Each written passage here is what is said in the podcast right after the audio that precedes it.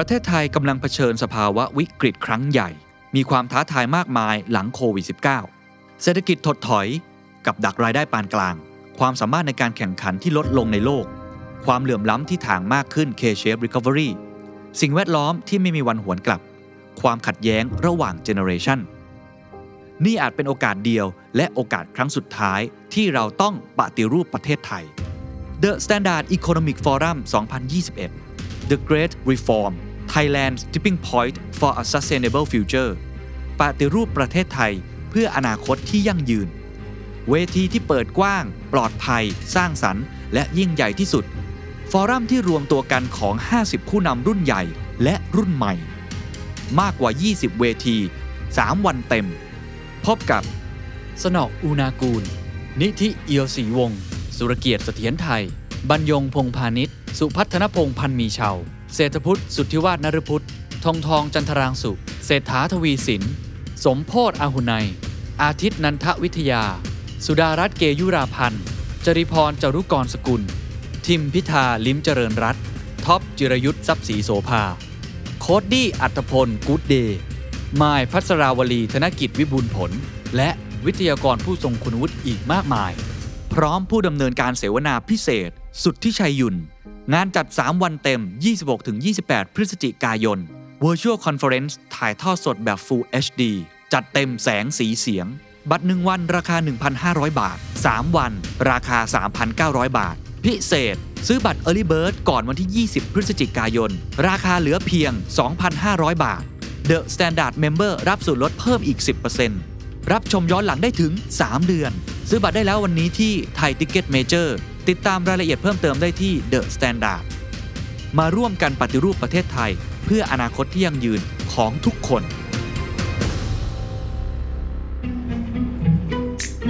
This is the Standard Podcast. Do series ให้ serious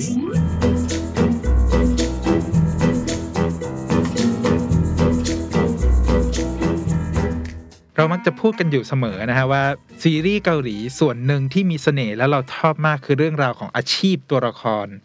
ที่ทำให้เรารู้สึกว่าเฮ้ยตัวละครตัวเนี้ยมันมีความสมจริง สัปดาห์นี้ฮะเราเลยไปรวมอาชีพที่เรารู้สึกว่ามันมีความแปลกอืมอยู่ในซีรีส์เกาหลี เอามาพูดกันในวันนี้กับ 12 อาชีพ ที่เราไม่คิดว่าจะมีในซีรีส์เกาหลีครับผม ผมเอ็ดดี้ครับจิมมี่ค่ะ มันมักจะเป็นสิ่งที่เราบอกว่าถ้าเราดูซีรีส์เกาหลีแล้วเรารู้สึกประทับใจ เราจะประทับใจจากอะไร ข้อหนึ่งที่เราพูดกันตลอดว่าก็คือ เรื่องเฮ้ยความลึกของตัวละครในเรื่องราวของอือฮึอาชีพอืมเพราะว่าซีรีส์หลายเรื่องที่เราเอามาคุยกันเนี่ย เราจะเห็นว่า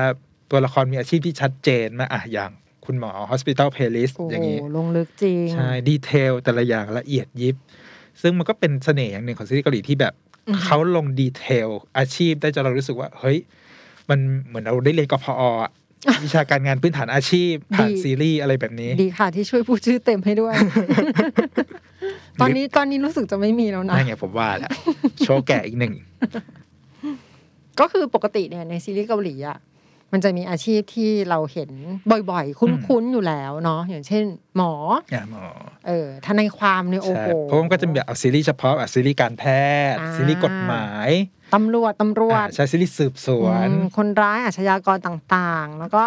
จริงๆ มันยังมีพวกอาชีพแบบกึ่งแบบคนออฟฟิศอืมใช่รวมถึงแบบ CEO ต่าง ๆ อันนี้ก็อาจจะปกติ ซึ่งความน่าทึ่งหลาย ๆ อย่างก็คือ เขาสามารถจำแนกแยกย่อยตำรวจอ่าอย่างเช่นเออเราดูซีรีส์ตำรวจเราก็จะเห็นหลาว่ายเฮ้ยหมวดคนนี้เป็นตำรวจสืบสวนอืมคนนี้เป็นเอาตำรวจแบบอ่าทั่วไป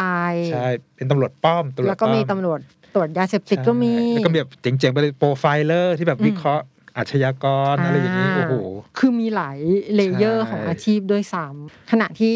ถ้าเกิดจะเป็นแบบละครไทยอาจจะเป็นแบ่งกันที่ยศมากกว่า อะไรอย่างนั้นเอาคนนี้อืมผู้หมวดครับคนนี้ เสียงคดีนี้สองเราจะทำยังไงดีครับ อะไรอย่างนั้น อันนี้ตำรวจหรือโคนนั้นไม่นั้นเราต้องมี feel feel พากย์เสียงนิดนึง ซึ่งพอเราได้เห็นอาชีพที่เห็นบ่อยๆในซีรีส์เกาหลีแล้วว่า มันก็มีความเซอร์ไพรส์ทุกครั้งเลยนะอืมที่ซีรีส์มาพร้อมกับอาชีพที่ไม่เคยเห็นมาก่อน อาชีพที่แปลกจนแบบเฮ้ยมันมีอืมอาชีพอย่างนี้อยู่ด้วยเหรออืมหรืออะไรอย่างนี้อืมใช่ไหมใช่ก็เลยรวบรวมมาได้ 12 อาชีพที่เหลือจะเชื่อจริง ๆ ว่า เฮ้ยหยิบจับมาเป็นกิมมิคอ่าใช่ในเรื่องราวได้ เริ่มกันที่อาชีพแรก ที่เราว้าวมากในปีนี้ก็คืออ่าฮะเรื่องของการ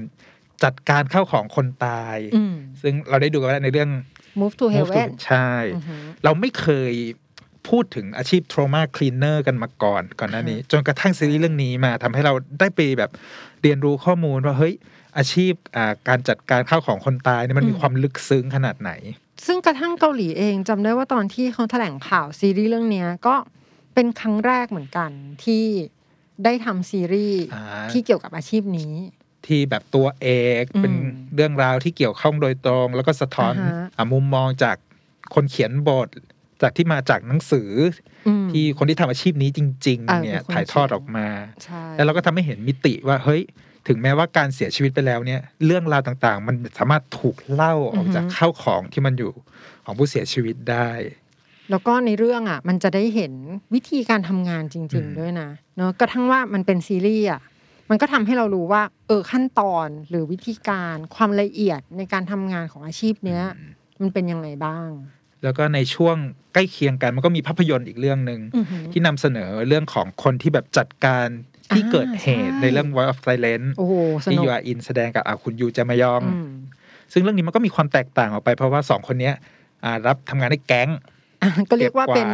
สายดอ่าใช่ำถ้า move to heaven เป็นสายขาว อันนี้จะเป็นสายดำนิดนึง แต่มันก็จะมีเรื่องของเขาเรียกมุมมองของวิธีการมองของคนที่มันถูกซ้อนออกมาใน Voice of Silence ที่ค่อนข้างมีมิติที่มันแตกต่างออกไปเลยจาก Move to Heaven อืมก็คือเขาเรียกว่า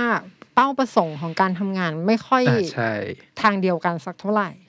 แต่ถ้าใครยังไม่ได้ดูอยากให้ไปดู เพราะว่าโอ้โห ทั้งยูอาอินทั้งคุณยูแจมยองนี่คือ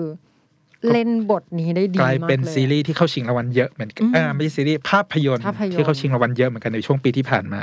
ข้อที่สองครับผมอาชีพที่เราอยากพูดถึง แล้วก็เรามักไม่ค่อยเห็นอาชีพนี้เป็นตัวเอกในซีรีส์แบบคืออาชีพบรรณารักษ์อือหือจากเรื่อง One Spring Night อ่าใช่ ซีรีส์เรื่องนี้ก็เป็นน้องจองแฮอินเล่นอ่าใช่กับแต่ว่าคุณจอฮังนแฮจิมินเออแต่จองแฮอินเล่นเป็นเภสัชกรอ่าใช่ซึ่งจริงๆ ก็ไม่ค่อยเห็นเหอะมือนถูกกันต้องก็เหมือนเป็นแบบสอง character สองอ่าอาชีพอืมที่มา match กัน ที่เหมือนจะไม่มีความเกี่ยวข้อง เพราะว่าบรรณารักษ์อยู่ห้องสมุดอือหือเปสัชก็อ่าอยู่ร้านขายยาหรืออยู่โรงพยาบาลอะไรอย่างนี้ก็แต่มันก็จะมีจุดที่มันพาทั้งสองคนให้มาเจอกัน แล้วก็มีเรื่องราวเกิดขึ้นสำหรับผมแล้วเนี่ยอือหือตัวอาชีพถ้าเราพูดถึงบรรณารักษ์เราจะรู้สึกว่าเป็นอาชีพที่แบบเฮ้ยนั่งอยู่ในห้องนิ่อืงมๆเงียบเงียบๆอืมๆคอยควบคุมว่าเอ้ยอย่าใช้เสียงดังค่ะเงียบๆนะคะ ห้องสมุดนะคะ หรืออะไรอย่างนี้ใช่ไหมแต่พอเรามาดูซีรีส์นี้เราจะได้เห็นมิติหนึ่งคือเราได้เหมือน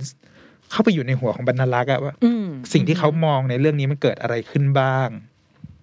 แล้วก็ถ้าใครได้ดูก็น่าจะจำได้ว่า มันก็เห็นการทำงานที่เกิดขึ้นจริงนะ ใช่ไหมมันจะมีอะถ้าเป็นไม่รู้ยุคนี้ห้องสมุดเป็นยังไงแล้วนะ แต่ว่า ยุคเรายกเราอีกแล้วก็เขาก็จะเข็นเอาหนังสือเนี่ยใส่รถเข็นเล็กๆแล้วก็อ่าใช่ใช่ไหมก็ไปจัดตามหมวดไปจัตัวเลขตามหมวดตัวเลขซึ่งการจัดหมวดตัวเลขนี่ก็ยากยากเขาเรียก เขามันเป็นเสน่ห์อย่างหนึ่งของอาชีพบรรณารักษ์ คือการมีระเบียบอืมอือหือแล้วก็หนังสือมันต้องนอกจากจะเรียงตามตัวหมวดแล้ว ตัวเลขของเล่มเนี่ยอืมมันก็มีความเนี้ยบของมันอยู่ในนั้นแบบเรื่องนี้ต้องต่อจากเล่มนี้ เล่มนี้เล่มนี้ใช่อะไรอย่างเงี้ยใช่เออ วางผิดเขาจะแบบมีความเคืองนิดนึง เขาจะชอบบอกเราว่า อย่าไปวางเองค่ะไว้ตรงนี้ถูกต้องค่ะ ก็เป็นซีรีส์ที่ถ้าใครชอบอาชีพที่ไม่ค่อยเหมือนใคร น่าดู แต่อาจจะแบบหน่วงหน่วงๆนิดนึงเพราะเรื่องเรื่องราวค่อนข้างจะแบบล่อแหลมทางศีลธรรมนิดนึงโอ้โหนี่พยายามจะไม่สปอยที่สุไม่ดสแล้วปอยไม่สปอยแล้วมาถึงอาชีพที่สามฮะเราไปอาชีพสงบสงบๆกันมาแล้วอืมก็เป็นอาชีพของเขาเรียกนักสู้ นักกีฬาอ่าฮะก็สไตล์ fighter กีฬาแนวเขาเรียก MMA Mix อือหือ Martial Art ในอืมกรงอะไรอย่างเงี้ยโอ้ซึ่งตอนนี้เนี่ยจริง ๆ คือตอนนี้มันกลายเป็นกระแสแล้วก็ฮิต ทั่วบ้านทั่วเมืองเหมือนกันนะใช่ MMA ก็มันกเนี่ลายยเป็นกีฬาที่ได้รับความการยอมรับในระดับโลกแล้วอือหือใช่ว่าเป็นการต่อสู้ที่แบบนอกจากจะดุเดือดแล้วเนี่ย มันมีเรื่องของความแข็งแกร่งของการเป็นมนุษย์อยู่ในนั้นอ่าฮะซึ่งซีรีส์ที่พูดถึงนักสู้อย่างนี้ก็มี Fight for My Way โอ้พักซอจุนพักซอจูน แล้วก็มีพักซอจุนในภาพยนตร์เรื่อง Divine Fury ที่เป็นอือหือแบบ โอ้โห นักต่อสู้ MMA ระดับ World Class ที่แบบชื่อดังอะไรอย่างนั้นเลย ซึ่ง ไม่น่าเชื่อว่าคุณพักซอจุนเนี่ย ก็จะคือจะรับบทที่เป็นนักมวย อืมอ่าเรียกว่าเป็นนักมนัวยกมวยอนักมวยก็ได้เอออะทั้งสองเรื่องเลยใช่แล้วก็เป็นกีฬา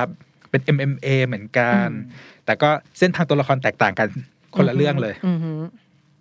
แต่มันก็มีเกล็ดหนึ่งครับที่ว่าเฮ้ยทำไมจู่ๆอ่านักสู้ MMA มันถึงกลายเป็นตัวละครขึ้นมาในซีรีส์ได้ เพราะว่ามันเป็นช่วงเวลาที่คนเกาหลีภูมิใจในกีฬาชนิดนี้อ่าฮะ มัน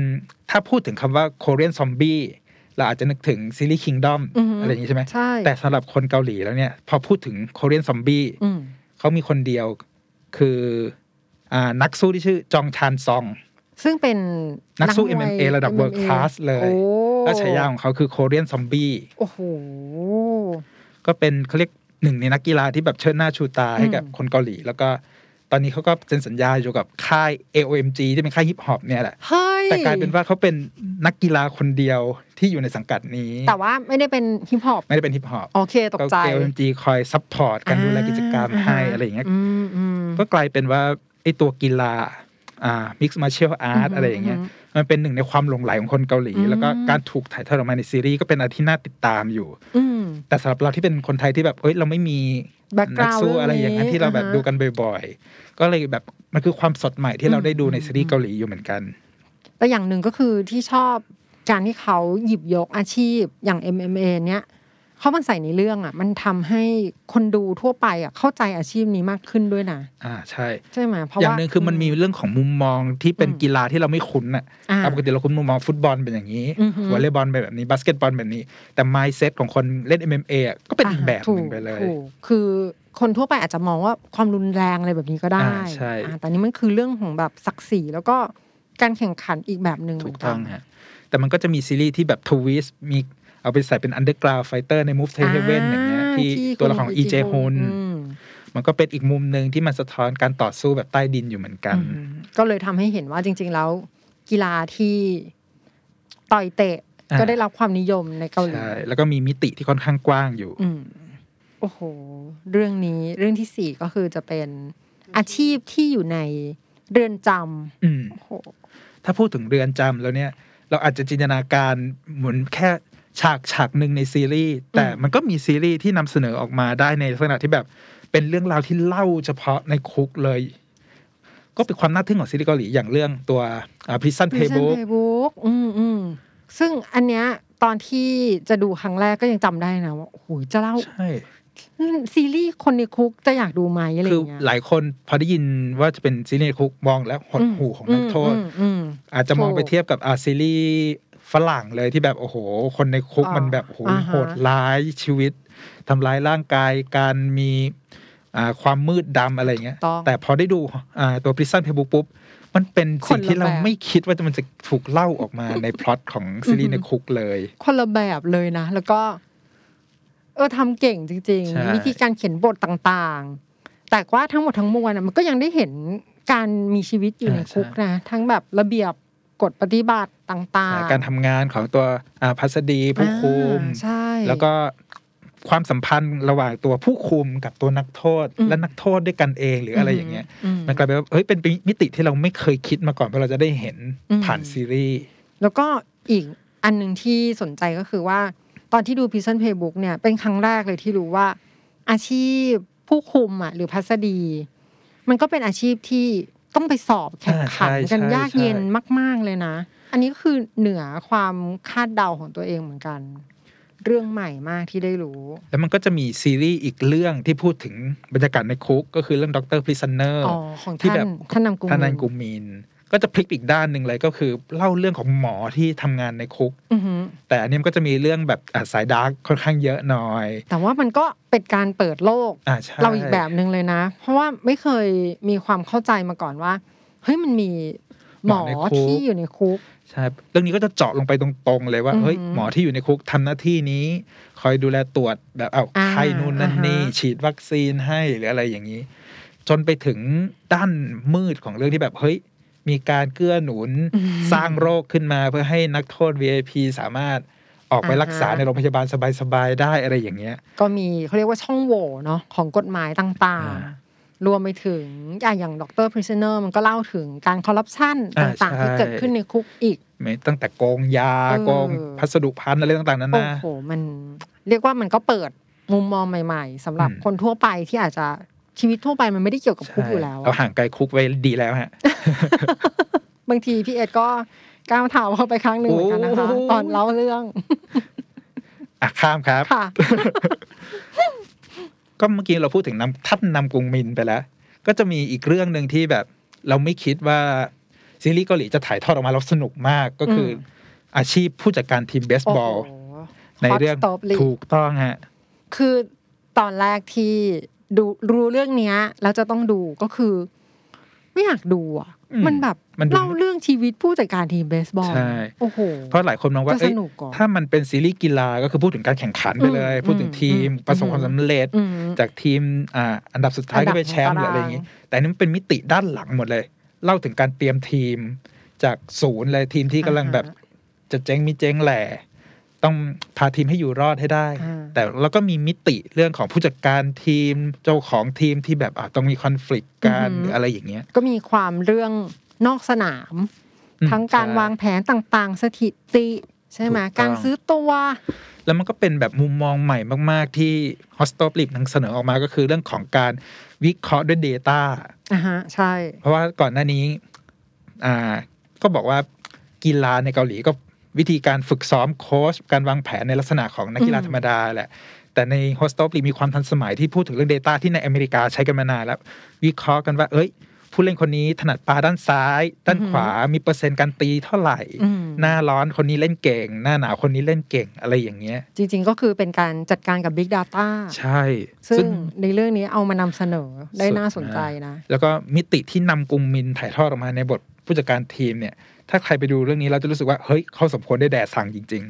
ถูกต้องค่ะ คือเรื่องนี้เป็นเป็นเรื่องที่ดูแล้วเริ่มอวยยศให้ทานครั้งแรกจริง ๆ คือมันทำให้ เนี่ย ซีรีส์ที่เกี่ยวกับชีวิตผู้จัดการทีมเบสบอลน่ะๆมันสนุก มันสนุก แล้วคือดู คือจำได้ว่าดูรวดเดียวเหมือนกันนะ จนจบเลย สนุกมากแล้วก็คู่ควรกับรางวัล เพราะปีนั้นได้รางวัลใหญ่ด้วยได้รางวัลไดซังใช่แล้วตัวตัวคนเขียนบทผู้กำกับอะไรก็แบบโอ้มีหน้ามีตาจากซีรีส์เรื่องนี้กันหลายคนเลยแล้วอีกอย่างหนึ่งที่จำได้ก็คือตอนที่ดูเนี่ย มันก็จะเห็นวิธีการทำงานของผู้จัดการทีมเบสบอลตลอดอืมเห็นว่าเฮ้ยใช้สถิติอย่างที่ว่าอ่าในการที่จะมาปรับตำแหน่งผู้เล่นอ่าการใช่โยกย้ายต่างๆอย่างเงี้ย มันทำให้เราอะรอที่จะดูฉาก การแข่งขันเบสบอลสักครั้งหนึ่ง ถูก ซึ่งกว่าจะแข่งกันอะซึ่งสุดท้ายเนี่ย มันไม่สปอยนะพูดได้ก็คือ มันตัดจบไปที่ การเปิดฤดูกาลใช่ โดยที่เฮ้ยฉันยังไม่ได้เห็นฝีมือของทีมที่ใช่เขาปลุกปั้นมาเลยอะมันเลยกลายเป็นซีรีส์ที่มันเล่าเรื่องผู้จัดการถูกทีมต้จองริงใช่ก็คือไม่ได้ไปพูดถึงตัวการแข่งขันถูกต้องครับ ใด ๆ เกิดขึ้น ซึ่งเป็นการจบที่ประทับใจจริงๆมาถึง bullet ที่6ของเราอือหือ เราพูดถึงอาชีพมาเยอะมากแล้ว แต่ bullet เนี้ยเราขอใช้คำว่าทุกอาชีพ เรียกว่าทำทุกอย่างให้เธอแล้ว อันนี้มันเป็นความเซอร์ไพรส์อย่างหนึ่งที่มันออกมาในเรื่อง Hometown Cha-Cha-Cha ที่เราได้ทำความรู้จักกับหัวหน้าฮง หัวหน้าฮงเพราะเราไม่เคยคิดว่าซีรีส์เกาหลีจะสามารถถ่ายทอดในมุมของคนที่ไปอยู่ในชุมชน แล้วเป็นคนของชุมชนที่สามารถทำได้ทุกอย่างอ่าฮะอะไรอย่างนี้มาก่อน เออ ก็เรียกว่าเป็นคน เป็นคนกลางที่ ทำทุกหน้าที่ใช่ แล้วทำงานด้วยการขอรับค่าแรงขั้นต่ำเอออะไรอย่างเงี้ยขั้นต่ำของเกาหลีอีก อืมซีรีส์เรื่องนี้มันสะท้อนแบบอะในหนึ่งชุมชนเนี่ย มันมีกิจกรรมอะไรบ้าง มีอาชีพอะไรเกิดขึ้นในชุมชนบ้างอืมแล้วหัวหน้าหงมันไปอยู่ในนั้นหมดเลย ว่างเนอะเหมือนจะเป็นใช่คนว่าง แต่เรื่องนี้มันก็ทำให้เราได้เรียนรู้หลายอย่างว่าเฮ้ยอ่า ในทุกอาชีพ ในทุกการงานหน้าที่เนี่ย มันมีดีเทลของมันที่มันต้องเอาอ่าฮะใจใส่ ถูกต้อง กระทั่งแบบอะเขามีอาชีพหนึ่งในเรื่องก็คือเป็นคนส่งนมอืมเออ อันนี้ก็คือแบบเฮ้ยทำไมเขาไปทับหน้าที่นี้ เพราะอย่างอ่านถ้าวิเคราะห์ง่ายๆก็คือ ตัวหัวหน้าหงเนี่ยเขาดูมีความมีความเป็นคนที่ใส่ใยกับผู้สูงวัยอืมอืมอืมเนาะพอได้ไปส่งนมตามบ้านก็เออคอยเช็คดูด้วยว่าเออผู้สูงวัยอยู่กันดีเนาะอะไรอย่างเงี้ยไปด้วย แล้วก็อาชีพหลาย ๆ อาชีพในโฮมทาวน์ชาชาชามันก็เต็มไปด้วยอาชีพที่นึกไม่ถึงอ่าอย่างเช่น คนจัดจานผลไม้ เนี่ย นักสร้างเพราะมันความบันเทิง มันเป็นดีเทลมากเลยนะ เออ แล้วก็มีอันไหนไอ้ที่ที่เป็นแบบผู้ฝึกสอนมั้ง ผู้ฝึกสอนให้ความบันเทิงตอนอ๋ที่อใช่ไปสอน นัเด็นกทนาการ ผู้นำอ่าผู้นำนันทนาใช่การในห้องเรียนในคลาสอ่าฮะเรียน อันนั้นก็คือ เออเป็นอาชีพที่ใหม่มาก ใช่แล้วก็เพิ่งรู้ว่าเฮ้ยต้องมีการสอบ สอบเอาใบอนุญาต แบบ โอ้โห สุดยอดจริงก็เรียกว่าเป็นการเปิดโลกใหม่ ได้อย่างไม่น่าเชื่อกับอาชีพของหัวหน้าฮงๆก็แล้วก็มี EP เปิดซับซับเกาหลีที่พูดถึงอาชีพหัวหน้าฮงอยู่อ่าถูกต้องไปเปิดย้อนดูได้ อาชีพที่เจ็ดค่ะก็คือจะเป็นเกี่ยวกับล่ามและนักอืมแปล เราดูซีรีส์มาเราจะรู้สึกว่าอาชีพล่ามกับนักแปลเราแทบจะไม่มีบทบาทในซีรีส์เกาหลีมาก่อนเลย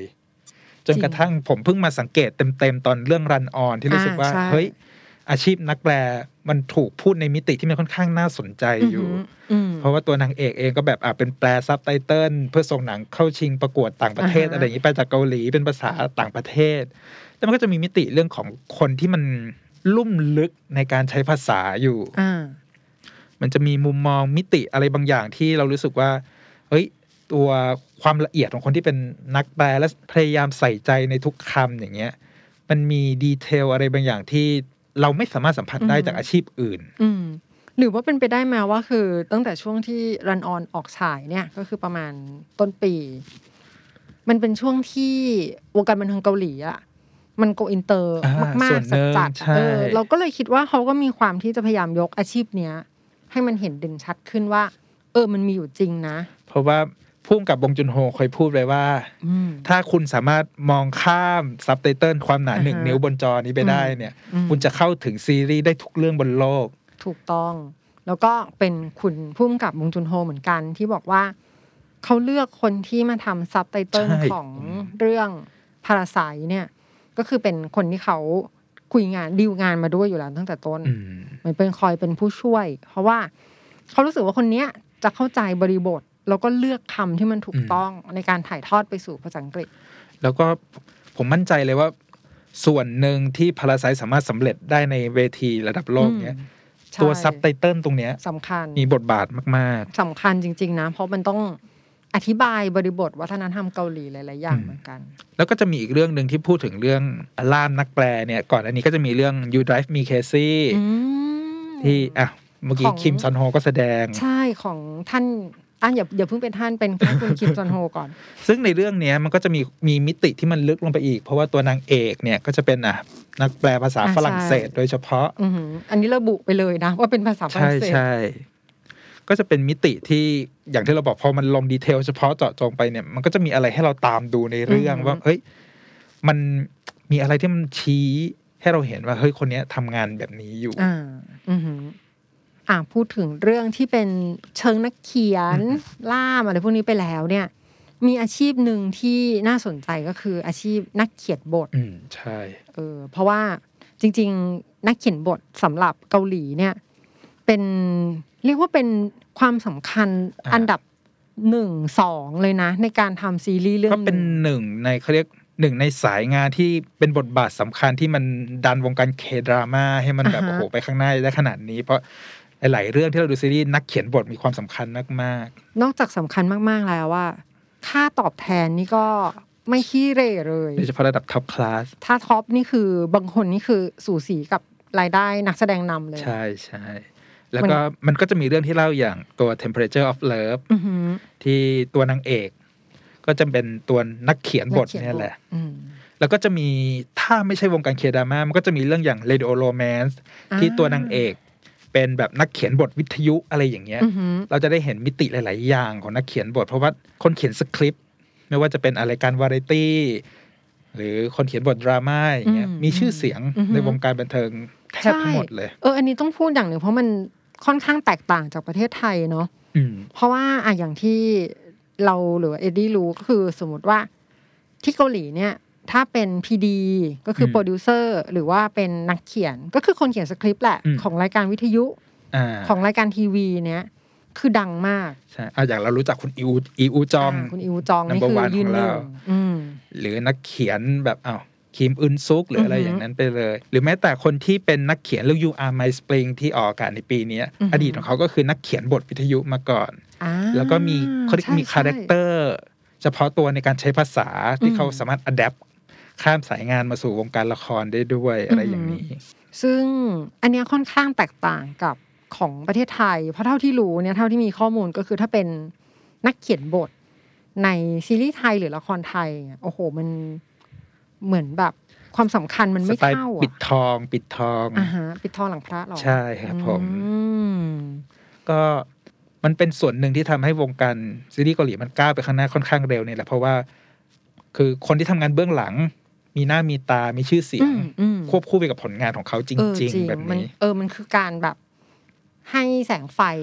ได้อะอย่างถูกต้องเท่าเทียมกันอะ อืม แล้วทีนี้พอเราพูดถึงอ่าคนอยู่เบื้องหลังแล้ว มันก็ไม่บ่อยนักที่แบบซีรีส์ที่เราจะเอาตัวละครที่เป็นคนทำงานเบื้องหลัง อือหือหยิบขึ้นมา เป็นตัวเอกของเรื่องอ่าฮะอย่างอะเรื่องอนาเธอโอแฮยองหรืออนาเธอมิสโออย่างมิเงี้สยโอ ตัวพระเอกเนี่ยก็เป็นแบบนะนักทำเสียงประกอบ คืออาจจะสมมติเราดูแต่ก่อนเราดูซีรีส์จีนอาจจะมีแบบเสียงฝาดับชงเชงชงเชงอ่าอะไรอย่างนี้อ่าฮะเคาะฉาบอ่าฮะเคาะอะไรอย่างนี้ ซีรีส์เรื่องนี้มันทำให้เราเห็นมิติของคนที่ทำเสียงประกอบว่าเฮ้ย มันทำงานเป็นสตูดิโอที่มันแบบสุดยอดมากอืมๆแล้วก็เขาเรียกมีรายละเอียดของการแบบอะไปเก็บเสียง การใช่วางไม้นู่นนั่นนี่ที่เรา เราไม่คิดว่ามันจะถูกถ่ายทอดมาในซีรีส์ ไม่คิดว่าจะมาเป็นตัวเอกของเรื่องราวได้ ใช่อืมฮึแล้วก็อะซีรีส์เรื่องนี้มันก็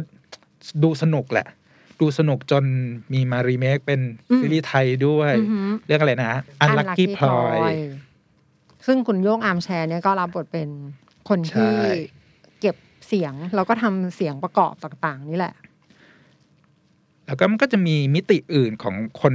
วงการเสียงอย่างนี้อีกอะอย่างในเรื่อง Search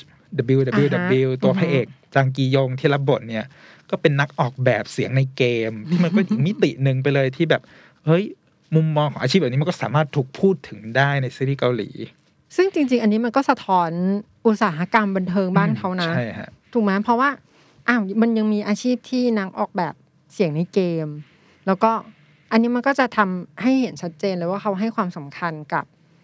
เนี่ยดีเทลของคนทำงานเล็ก ๆ อื่นๆอะที่ไม่ใช่ตัวหลักในเรื่อง แล้วข้อดีอย่างที่ผมบอกเลยมันเหมือนเป็นวิชาการงานพื้นฐานอาชีพจริงอือหือๆคือถ้าเด็กวัยรุ่นได้ดูอะก็จะเห็นทางเลือกอ่าในชีวิตของตัวเองถูกต้องว่าเฮ้ยเราสามารถก้าวไปสู่อาชีพอ่าฮะตรงนี้ได้นะ มันมีอาชีพอย่างนี้อยู่ด้วยนะ เพราะจริงๆเคยคุยกับเพื่อนอยู่เหมือนกันนะว่าเออทำไมในประเทศไทยเนี่ย เด็กทุกคนอยากจะเป็นผู้กำกับ หรืออยากเป็นนักแสดง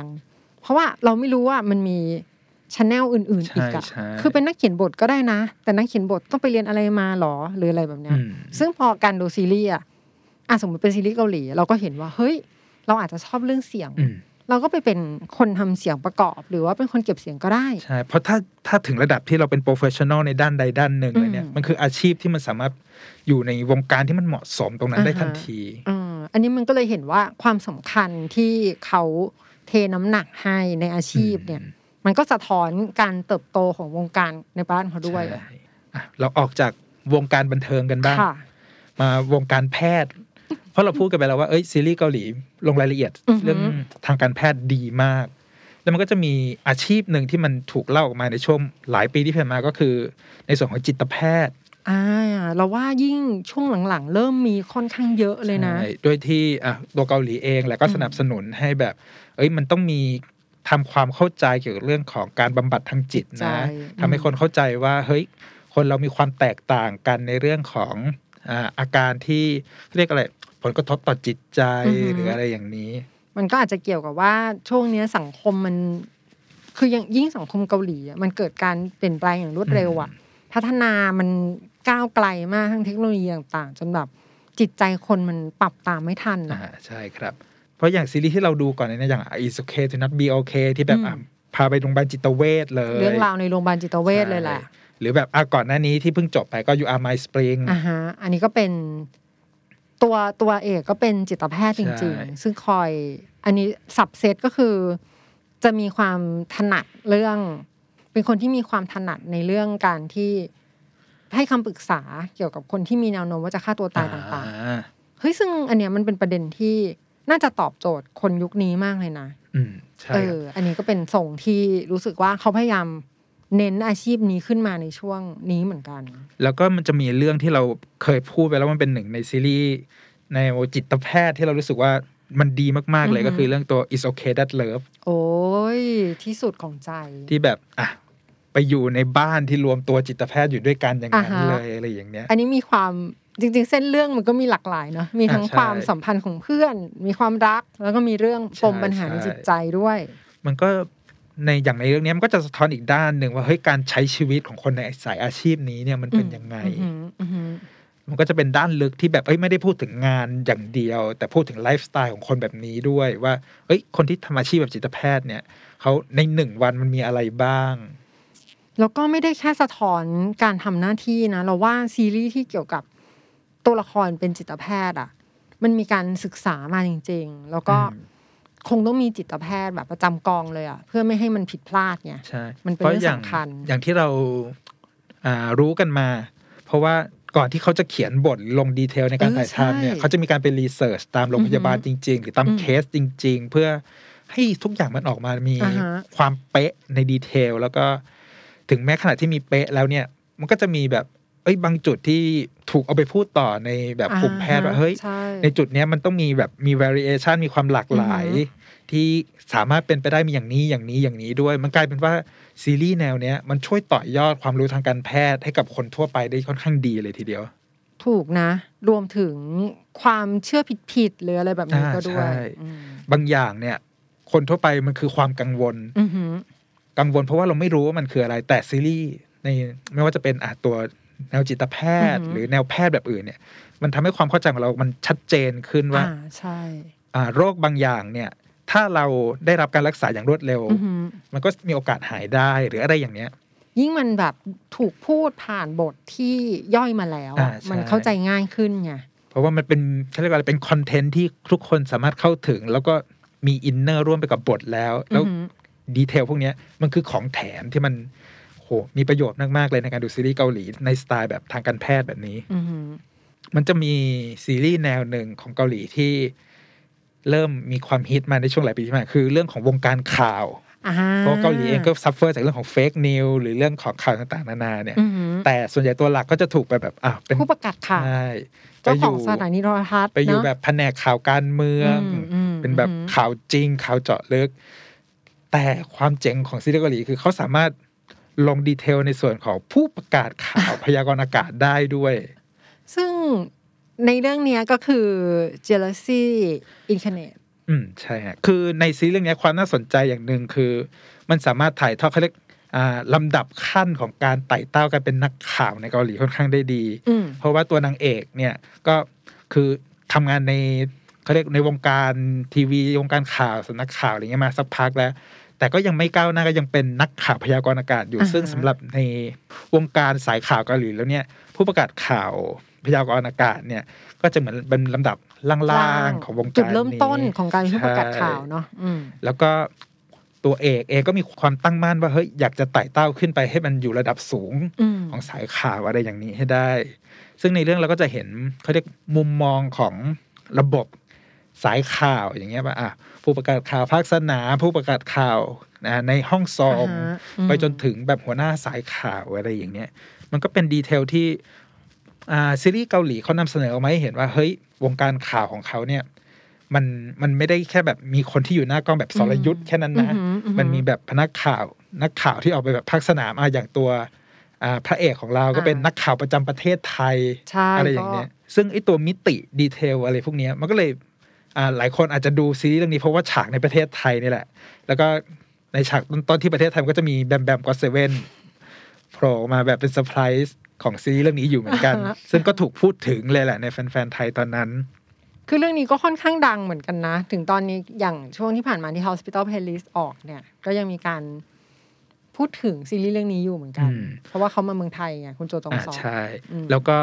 ตัวนักแสดงนำสองคนเนี่ย ทั้งกงฮโยจินโอ้โจจองแล้วก็โจจองซอกนี่มันก็คือระดับที่แบบโอ้โห top เลยล่ะนักแสดงที่คนไทยชอบอยู่แล้วอืมและอาชีพเซอร์ไพรส์สุดท้ายที่เรารู้สึกว่ามันเป็นเฉพาะทางเกาหลีเท่านั้น อืมเฉพาะตัวมากใช่ มันคืออาชีพของร่างทรงคนไล่ผีๆอันนี้ต้อง specific ลงไปอีกว่าเป็นร่างทรงไล่ผีด้วยใช่ เพราะว่าก่อนนี้เราพูดกันไปแล้วใน EP ของ The Great Shaman คาดูชิมอืมแล้วก็มันเป็น web drama ที่เรา คาดว่ามันจะเป็นความตลกความสนุกอะไรอย่างนั้นแต่ดีเทลของตัวครอบครัวที่มันสืบต่อการเป็นเชื้อสายอ่าฮะคนทรงเจ้าของครอบครัวคนไล่ผีอะไรอย่างเงี้ยมมันก็เป็นเขาเรียกอ่าเป็นความเชื่ออย่างหนึ่งของคนเกาหลีที่พอเล่าไปแล้วเนี่ยมันก็จะโอ้โห ยาวนานไปจนถึงเรื่องแบบสมัยโชซอนนู่นนั่นนี่อะไรเลยซึ่งจริง ๆ อันนี้มันค่อนข้างเป็นวัฒนธรรมส่วนตัวของเกาหลีนะ แต่ว่ามันก็จะยึดโยงกันกับ รากฐานของคนเอเชียได้ด้วยอ่าใช่อืมก็มีความเชื่อของอาพูดผีปีศาจอะมีปมมาเขาเรียกความเชื่อศาสนาพุทธเข้ามามีคริสต์มาผสมอือหือแล้วก็มีอะอย่างคริสต์ก็จะมีแบบพวกเอ็กซอร์ซิสที่เป็นแบบคนไล่ผีอยู่ใช่แล้วใช่อย่างเงี้ยอือหือแล้วก็ตัวครอบครัวคนไล่ผีในเรื่องการดูชิมนี่มันก็เป็นการสืบทอดอะจากคุณยายมาสู่คุณแม่อ่าฮะมาสู่คุณลูกอือหือแต่คนที่จะสามารถมองเห็นวิญญาณได้เนี่ย มันไม่ใช่ทุกคน มันต้องเป็นคนที่ได้รับ ฟ้าประทานมาบางอย่างฟิลแบบนั้นอ่าซึ่งในเรื่องก็เป็นการดูชิมที่ใช่มีพลังวิเศษนั้น ซึ่งอาชีพเนี้ยผมก็รู้สึกว่ามันมันเป็นความแปลกของซีรีส์เกาหลีเลยแหละเพราะว่ามันก็ไม่ใช่มีแค่เรื่องนี้เรื่องเดียวที่พูดถึงคนไล่ผีใช่ไหมอือฮึมันก็จะมีเอาไปพูดถึงใน The Guest ที่เราพูดกันบ่อยๆอ่ามันก็จะมีฉากใช่การไล่ผีไล่วิญญาณอ่าหรือ The Place ที่แบบเอาเป็นไล่ผีในโรงพยาบาลอ่าฮะอะไรอย่างนั้นไปเลยอื มมันทำให้เห็นว่าเรื่องของการไล่ผีในคนเกาหลีเนี่ยมันค่อนข้างเป็นความเชื่อจนมันไปอยู่ในส่วนหนึ่งของวัฒนธรรมเข้าไปแล้ว แล้วเขาสามารถเข้าใจเรื่องราวเหล่านี้ได้ง่าย ในขณะที่อะถ้าคนไทยมาดูเองเนี่ยเราอาจจะไม่เก็ตเพราะเราการไล่ผีในมุมมองของคนไทยก็เป็นอีกแบบหนึ่งแต่อย่างหนึ่งที่ได้จากเรื่องกระดูชิมเนี่ยก็คือมันทำให้เรารู้ว่าเฮ้ยถ้าเกิดเขาเป็นครอบครัวของร่างทรงคนไล่ผีเนี่ย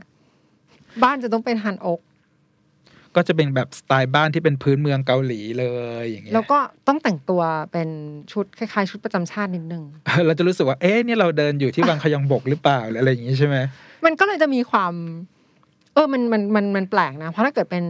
ร่างทรงหรือว่าบ้านเราอะไรแบบเนี้ย มันจะมียูนิฟอร์มอ๋ออ่าผมว่ามันเป็นยูนิฟอร์มที่มันทำให้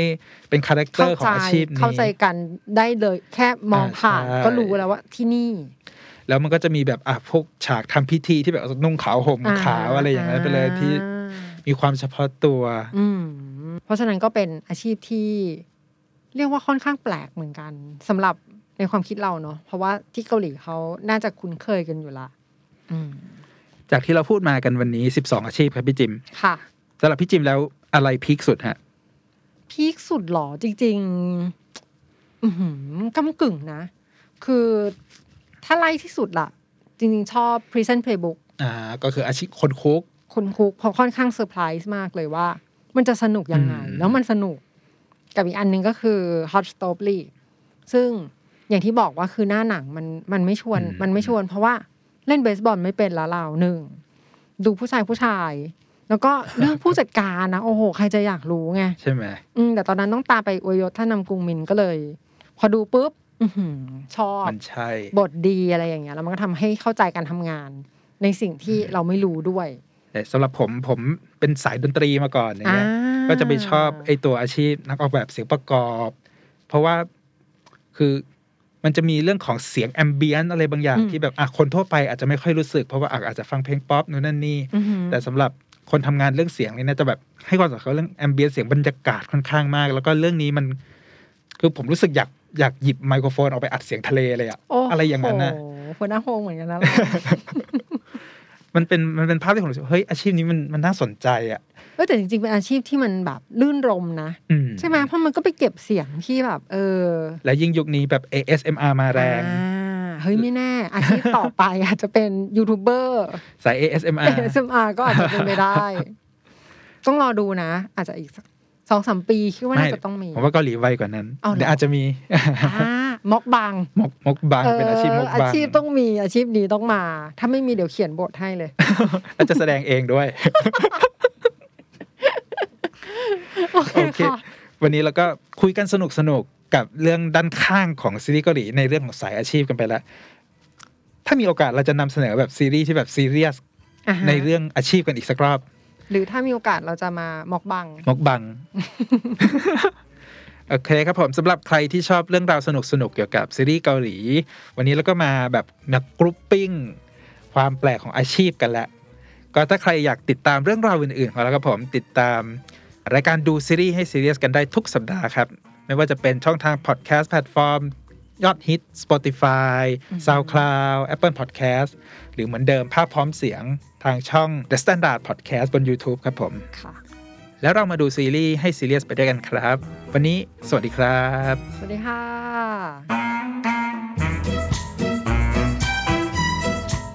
The Standard Podcast. Eye opening for your ears.